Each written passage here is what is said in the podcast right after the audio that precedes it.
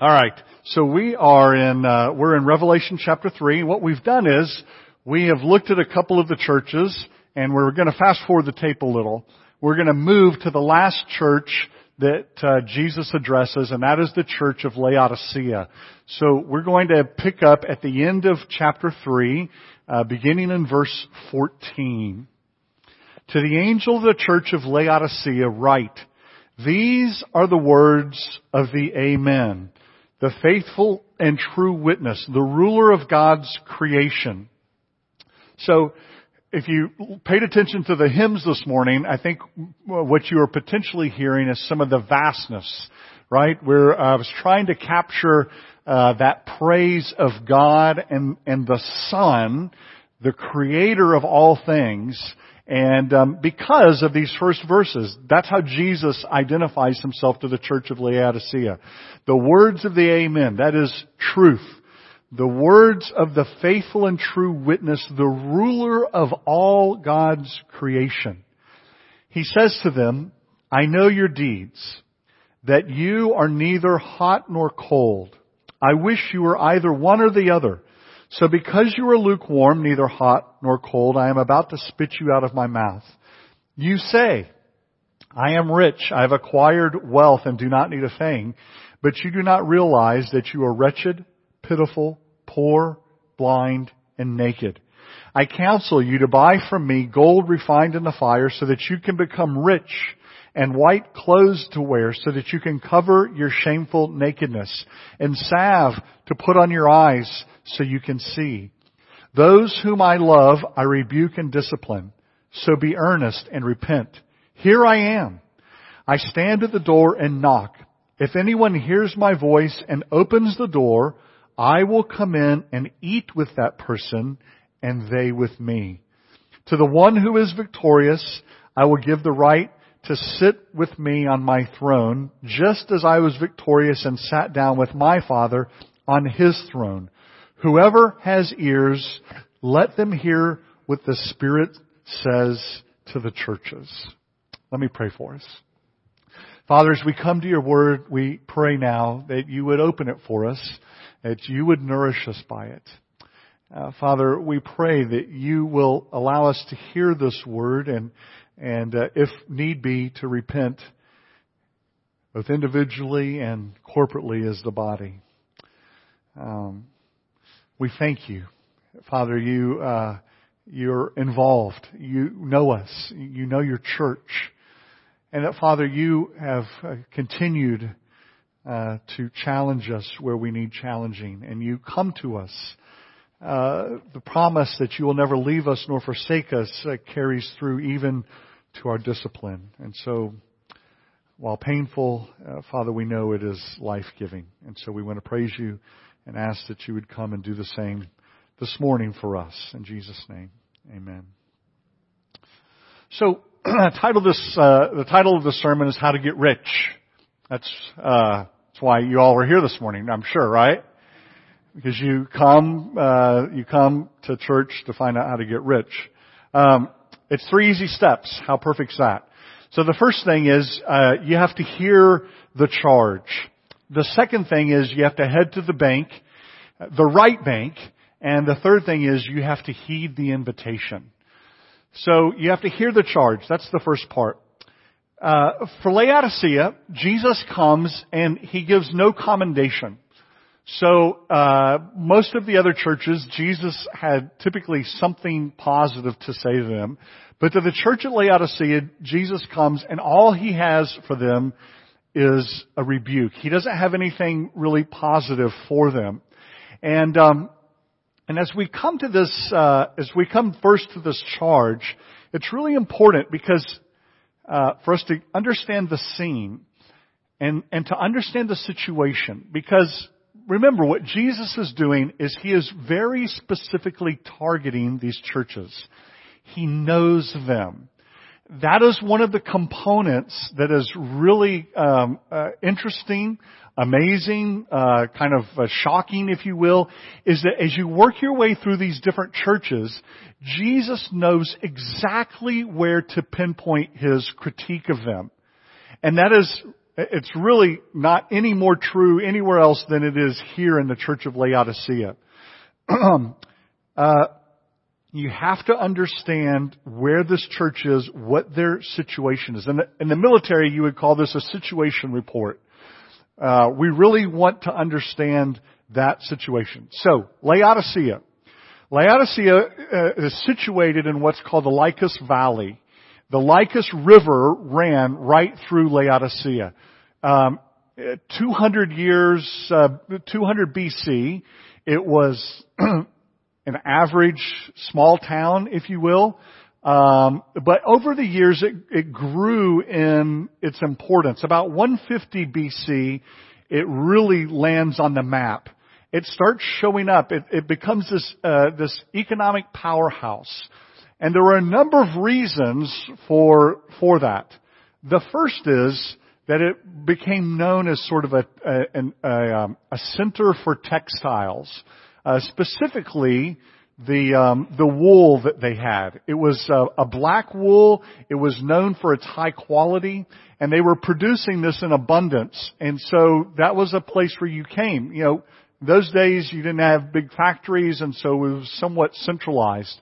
A number of roads, uh, major thoroughfares, kind of intersected there and ran through that area, and so it became known as uh, as a place where you could find this uh, really great wool um, which you and I can say, oh, okay, that's really no big deal. But back, uh, you know, 150 BC, that was a big deal having some place that you could have really good, high quality wool. Um, uh, the second thing is it became something of a center for um, the study of medicine. Uh, specifically, it had um, it had access to a powder that was used as a salve for the eyes.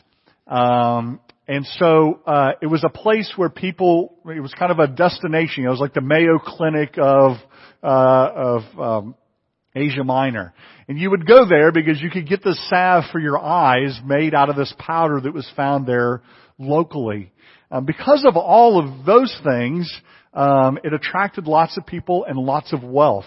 And uh, Laodicea, by 150 AD uh, BC, was quite wealthy. Um, and that wealth remained for a long period of time. So much wealth was concentrated in Laodicea that in 60 AD there was a, uh, a large earthquake in that area. Uh, Turkey's known for being on some earthquake fault lines and that sort of thing. And uh, there was a large earthquake that hit the area. Laodicea rebuilt their city without any assistance from Rome. In fact, uh, while all the other cities were asking for assistance from Rome and receiving it, Laodicea never even asked, and it's actually recorded in various annals that uh, they rebuilt their city on their own. They were proud that they were able to do that. It was kind of like, listen, we're able to pull ourselves up by our own bootstraps, kind of a community.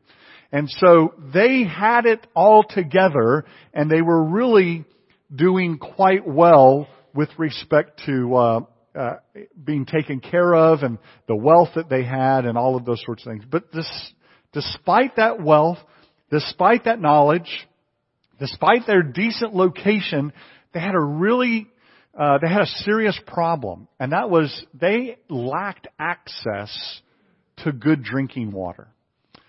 Um, and that was actually uh, made more apparent by the fact that there uh, were two cities near them, Hierapolis to the north, which had a series of hot springs, okay? And they found hot springs uh, exactly the way you and I would find hot, hot springs today. Very useful for the body. So you would go to Hierapolis and you would soak in those springs for the medicinal value and all of that. Hierapolis had good hot springs to the north. To the south was Colossae.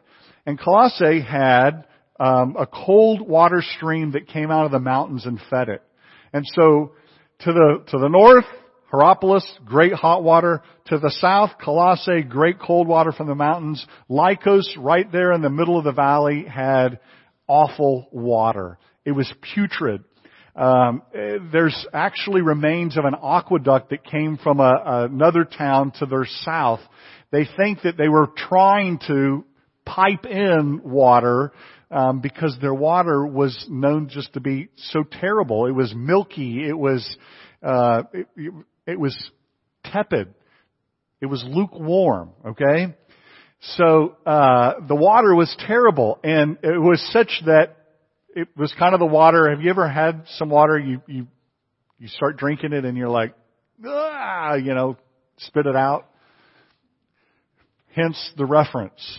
Um, so think about this. Jesus knows those things about this area. He knows who they are. He, he knows their strengths. He knows their weaknesses. He knows the things that are profitable for them. And he targets it. He uses their language. He, um, he speaks directly into their situation. And their problem was that they were self-sufficient.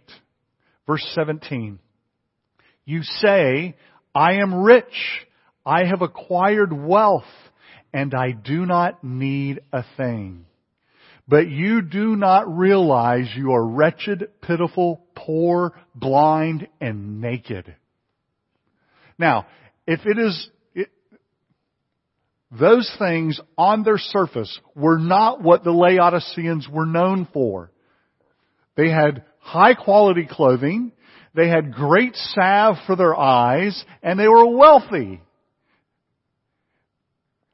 But Jesus comes to them and says, the paradox in your life is, you're not what you think you are. When I, um, when I went into the Air Force, um, one of the things you have to get used to in the military, Air Force particularly, is what's called the Officer Performance Report, the OPR. You live and die by your OPRs, okay? Um, and uh, and really, in an OPR, you live and die by two lines.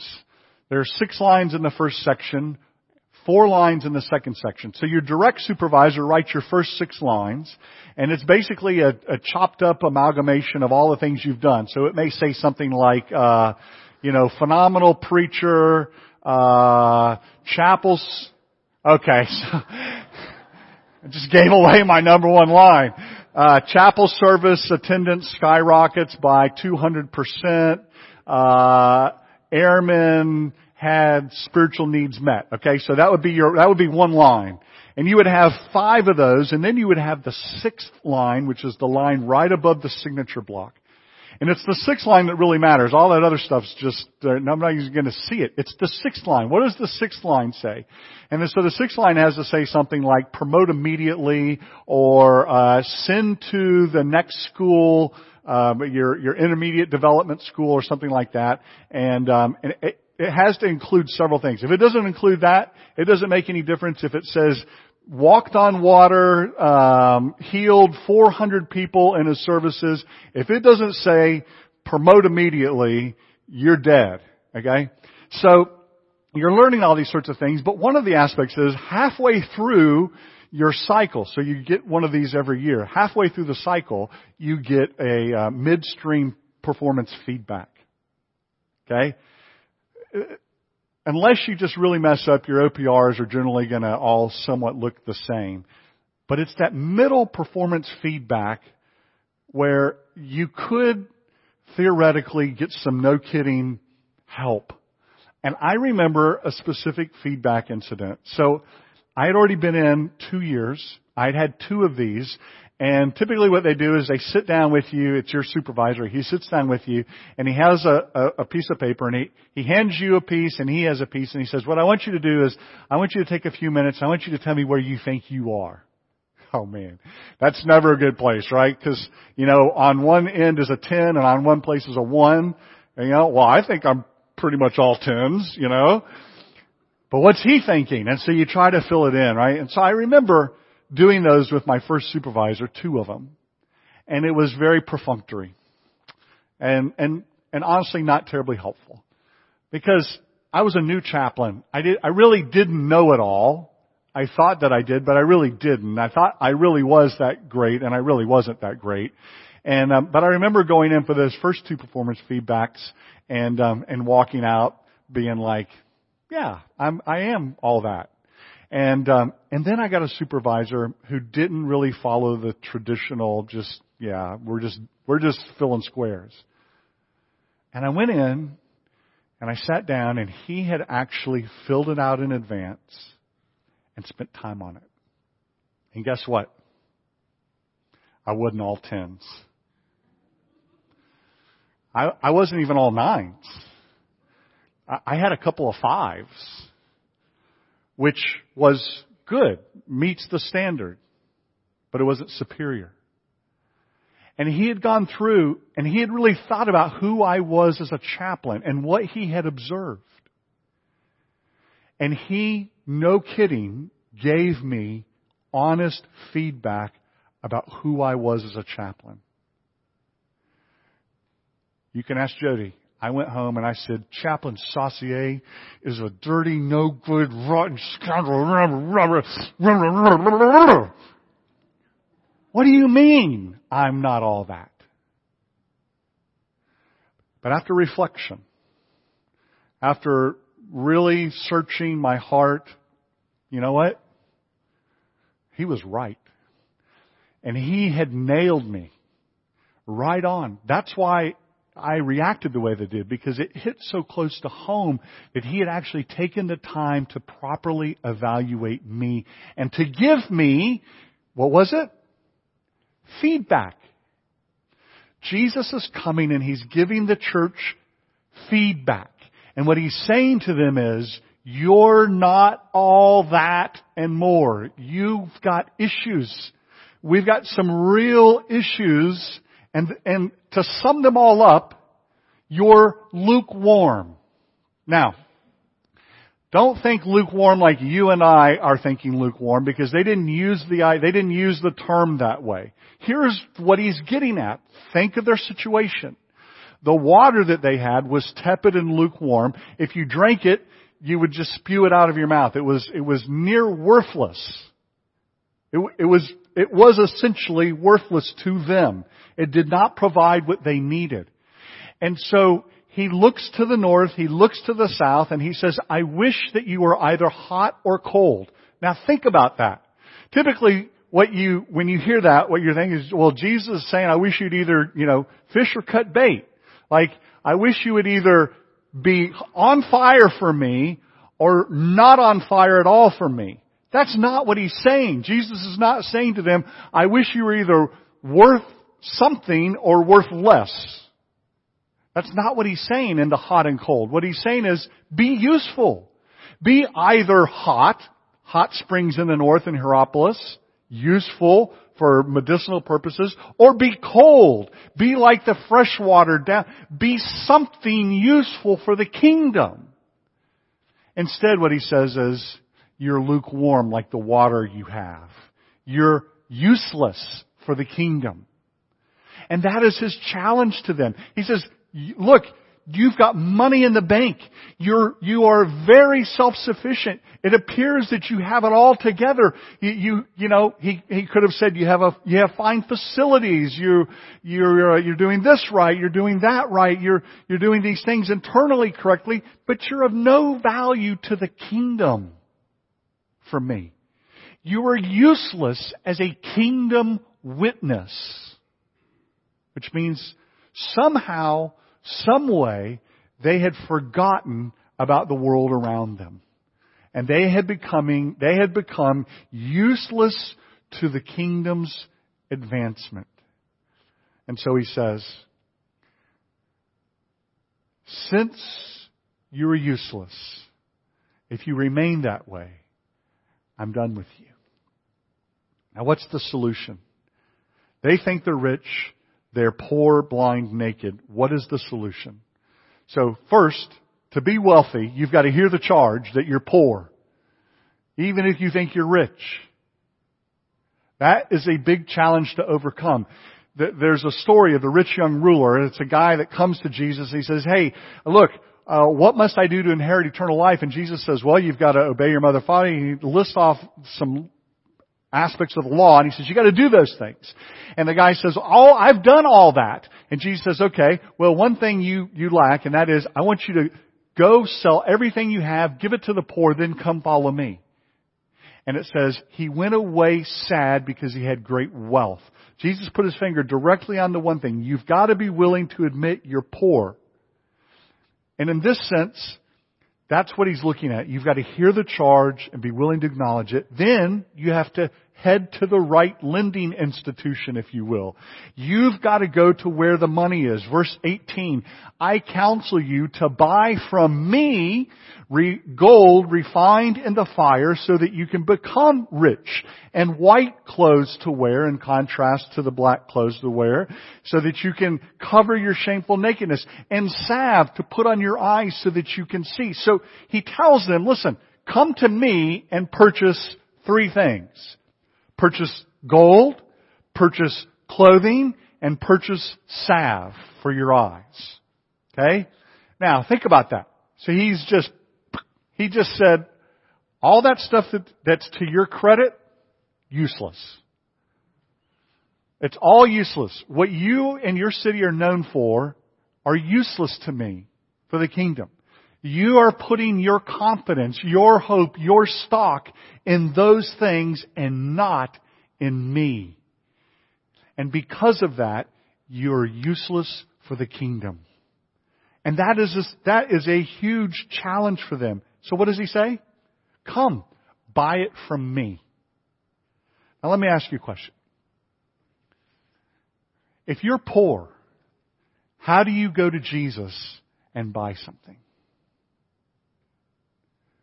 It's a paradox, right? You're poor, blind, wretched, naked, but come, buy from me. Now hold on. How am I supposed to come and buy from you? In that sense, it's an echo for us of Isaiah 55. This is one of my favorite, this is a passage I love as a call to worship, especially when we're doing the Lord's Supper. But there we have the invitation. Here's the invitation in Isaiah 55, 1 to 3. Come, all you who are thirsty, come to the waters. And you who have no money, come, buy, and eat. Come buy wine and milk without money and without cost. Why spend money on what is not bread and your labor on what does not satisfy? Listen, listen to me Listen to me and eat what is good, and your soul will delight in the richest of fare. Ah.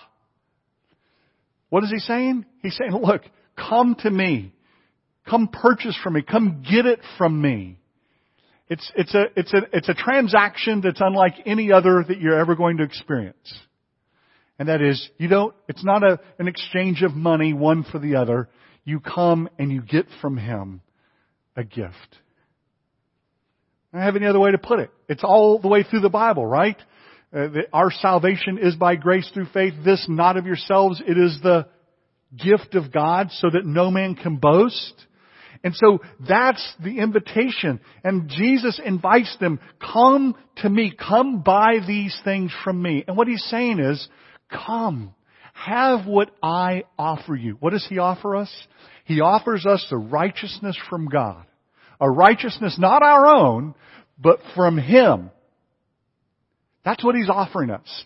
Uh, the gold refined in the fire, the salve for your eyes, the clothes that He's going to put on you, all of those are just metaphors for the righteousness that they needed. They needed the, they needed a gospel awakening in their midst. They needed to suddenly hear, holy smokes, you mean I'm saved by grace through faith? Yes. You, you mean my works don't enter into the equation of my salvation? Absolutely. His grace is sufficient for you. And they have become self-sufficient in themselves. And so he says, come and buy these things.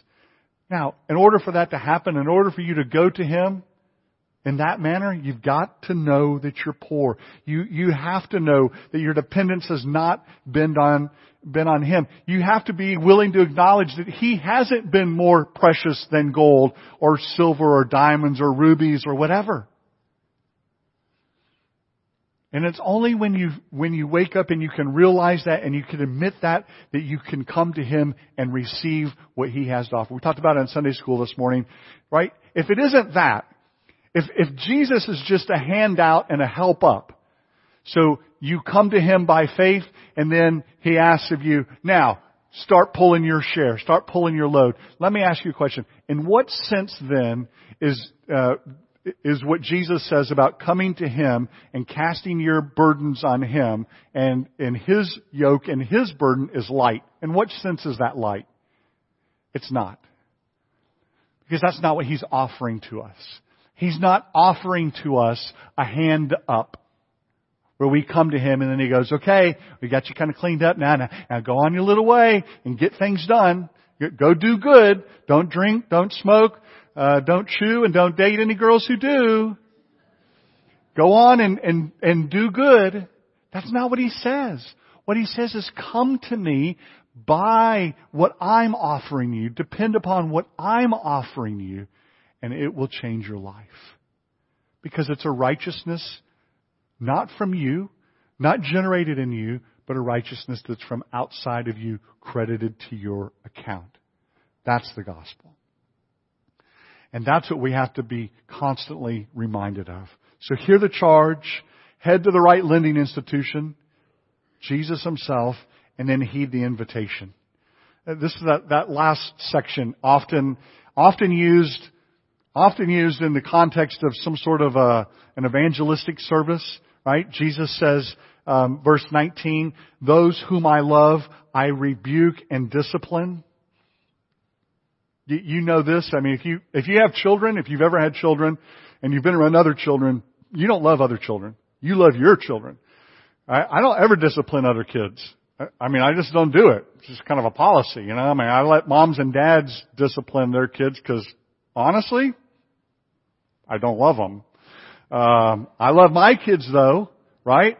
I'll bring my kids into the discipline process, but I don't, I'm not going to bring other kids into that discipline process the way I would my own children.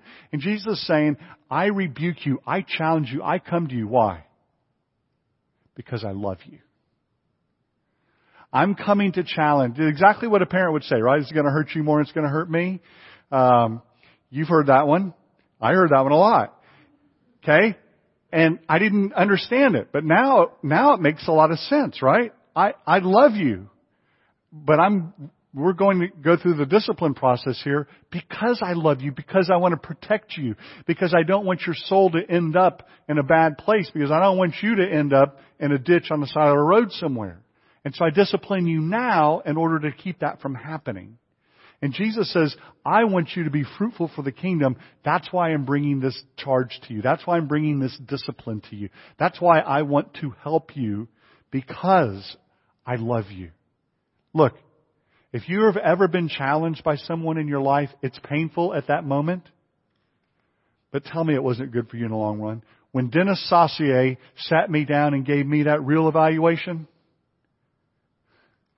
you better believe after I got through the shock and awe, once I got through that, I knew it was for my good.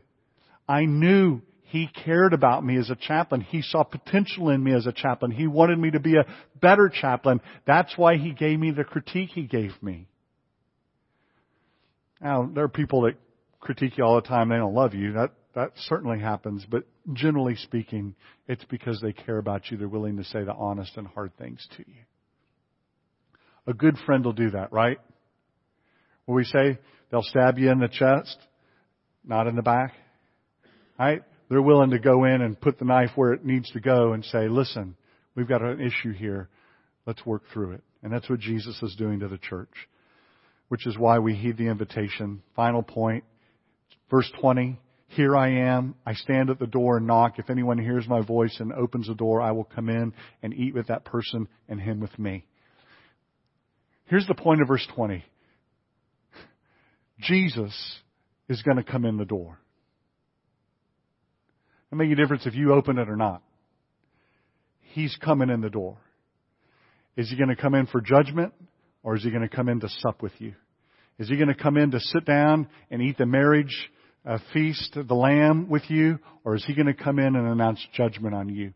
One of those two things is going to happen as he stands at the door and knocks. This isn't it's not the, It's not to say it couldn't be used in an evangelistic way. It could, but remember, he's talking to a church. He's talking to people that profess belief in him. And what he's saying to them is, listen, I want to have sweet fellowship with you.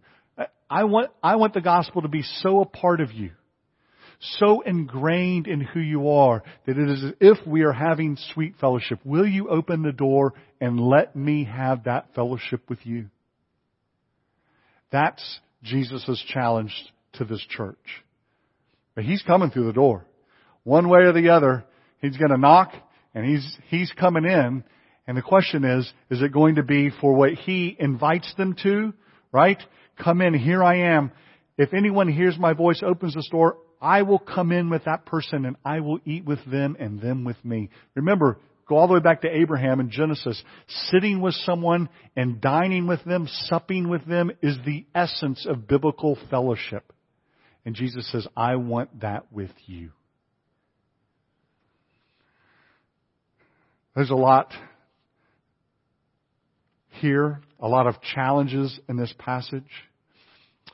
Um, first, are you willing to hear what Jesus says to you in terms of challenging you? That comes, that can come in a number of different forms. It can come through the Word most easily. It can come through a friend, someone who loves you, someone who's close to you, someone who comes alongside you and counsels you, encourages you, challenges you, rebukes you, however you want to phrase it.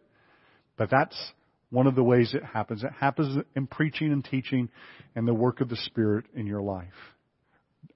Do you have ears? Remember, in almost all of these um, passages, he says, verse 22, whoever has ears, let them hear. If I were going to tell you one thing to walk away from this morning, it would be this. Pray that the Lord gives you ears to hear.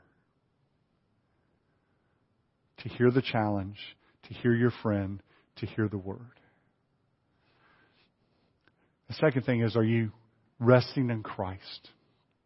Have you gone to, to the only place where the loan is free? And it is going to make you wealthy beyond your wildest imagination. When I say wealthy, I'm not talking about the physical wealth. I'm talking about the wealth that can only come through Christ. Spiritual wealth. Righteousness in the bank. And finally, have you, are you ready? Are you prepared to heed the invitation and enjoy that sweet fellowship with Him?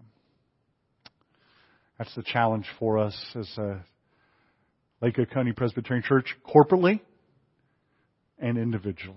Let me pray for us. Father, we want to thank you for your word and for the challenge that has come to us from it. Um, Father, we would pray this morning that you would allow the word to dwell richly in us and to bring about fruitful change in our lives for your glory and for our good. We pray it all in Jesus' name. Amen.